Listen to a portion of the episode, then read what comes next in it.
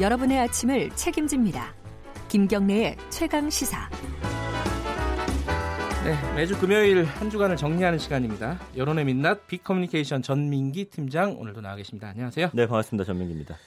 어, 가장 많이 본 기사가 뭘까요? 이번 주는? 이번 주는 좀 연예계 이슈들이 다른 뉴스들을 좀 뒤엎었습니다. 그래요? 이제 YTN에서 단독 기사였고 그 예전 카라 멤버 구하라 씨가 극단적인 선택 시도했는데 생명 지장 없었다라는 기사가 110만 3천여 명이 봐서 가장 많이 이제 본 기사가 됐습니다. 네. 26일 새벽이었죠. 가수 구하라 씨 극단적 선택 시도했다가 구조가 됐고 사실 남자친구하고 폭행 시비 끝에 지금 법적 다툼 벌이고 있는데 네. 이후에도 악성 댓글 때문에 굉장히 괴로워했다라는 이야기 음. 나오고 있고 25일에는 자신의 SNS에 극단적 선택 암시하는 글 게시했다가 곧바로 삭제했는데 음. 어쨌든 매니저가 이상한 낌새 채고서 이제 연락해서 구조했다고 합니다. 네. 그리고 두 번째는 중앙일보 기사인데요. 그 효린의 학교 폭력 폭로자 카톡 공개하자라는 기사입니다. 네. 60만 8천여 건 언급됐고 지금 시스타 출신 효린뿐만 아니라 최근에 그 연예인들의 학창 시절 논란이 계속해서 연이어 폭로가 되고 있거든요. 네.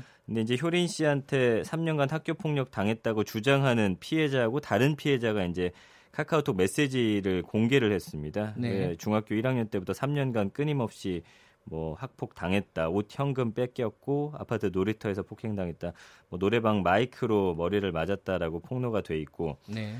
그 폭행하고 나면 쌍방 폭행되도록 뭐 자신을 때리도록 했다 뭐 이런 말도 나오는데 어쨌든 중요한 건 사실관계 확인인 것 같고요. 이후에 그 피해 주장 네티즌이 폭로했던 글 지우고 난 이후에 효린 측에서는 지금 명예훼손으로 고발 하겠다 이렇게 입장을 어, 음. 내놨습니다. 약간 사실관계에 대한 다툼이 있군요. 그렇습니다. 예.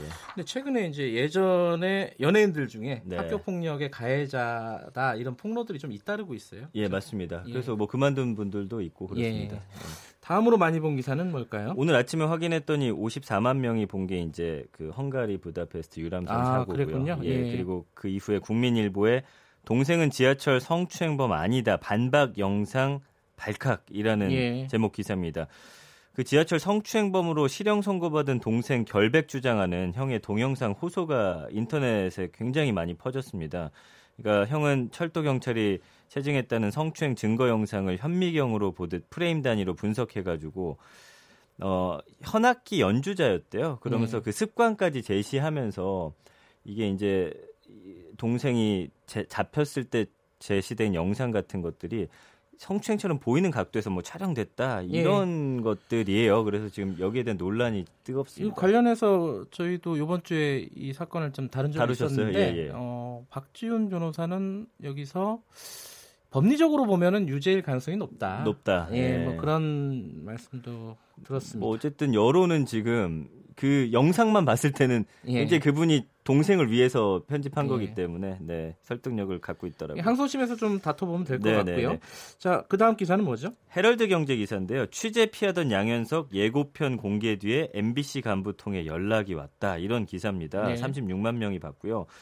그 MBC 성접대 의혹에 대한 취재를 피하다가 예고편이 공개된 뒤에 달라진 태도를 보였다는 주장이 나온 거고요. 예. 취재한 기자가 한 라디오에 출연했어요. 근데 이제 이후에 뭐 이거를 내보내겠다고 하니까 그 MBC 간부를 통해서 연락했고 처음엔 잘 기억 못 하더니 다음에는 그 자리에 자기도 초대 받아서 갔다는 식으로 해명했다. 이런 내용이 이제 기사화가 된 겁니다. 방송 내용을 기사화한 것이죠. 그렇습니다. 아, 아까 그 지하, 네. 지하 철 성추행범 아니다 이 기사 관련해서 서- 네. 항소심까지 끝난 거였네요. 제가 생각해 보니까. 아, 그런가요? 예, 대법원만 남아 있는 건데 네, 네.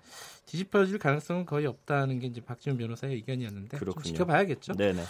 댓글이 가장 많이 달린 기사는 뭐였을까요? 중앙일보 기사였고요. 문 대통령 왜 지지하나 묻자 1위가 모름, 응답, 거절 이런 기사입니다. 네. 12,800여 개 댓글 달렸고 그 한국 갤럽이 뭐 이런 여론 조사를 했는데 어떤 점에서 지금 잘하고 있고 어, 지지를 하느냐 이렇게 물었더니 예, 그 답변의 1위가 모름, 응답, 거절이었다는 겁니다. 예.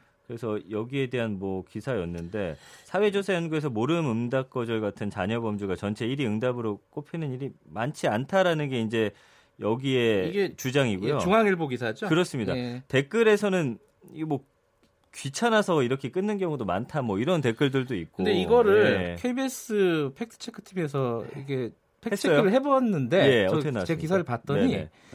이게 2014년부터 이런 조사가 279건이 있었는데 네. 모름, 응답 거절이 그 뭐랄까 그 지지하는 사람들한테 1위였던 음. 응답 중 1위였던 횟수가 어 29번이래요. 네. 그러니까 계속 가끔씩 있, 있는 일이고 근데 이제 중앙일보 조사로는 예. 이제 대통령 임기 말기에 이런 식의 답이 그렇지 많이 않다는 게 나온다고 팩트 주장을 체크입니다. 하더라고요. 어, 예. 박근혜 정부 때 집권 2년 차까지 네. 어, 다섯 번의 경우에 모름 응답 거절이 음. 1위였고 심지어 모름 응답이라는 응답이 31%인 적이 있었대요. 박근혜 네네. 정부 때는.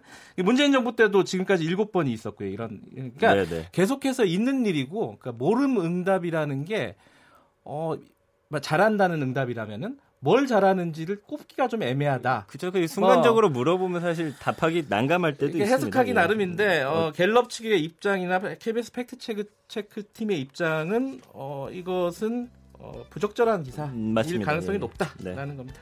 자 여기까지 듣겠습니다. 고맙습니다. 감사합니다. 여론의 민낯 빅커뮤니케이션 전민기 팀장이었고요. 김경래 최강시사 1부는 여기까지 하겠습니다. 2부에서는요 최고의 정치 마련되어 있습니다. 오늘은 어, 민주당 표창원 의원 대신에 김진표 의원 나옵니다. 기다려주시기 바라겠습니다. 잠시 후 돌아옵니다.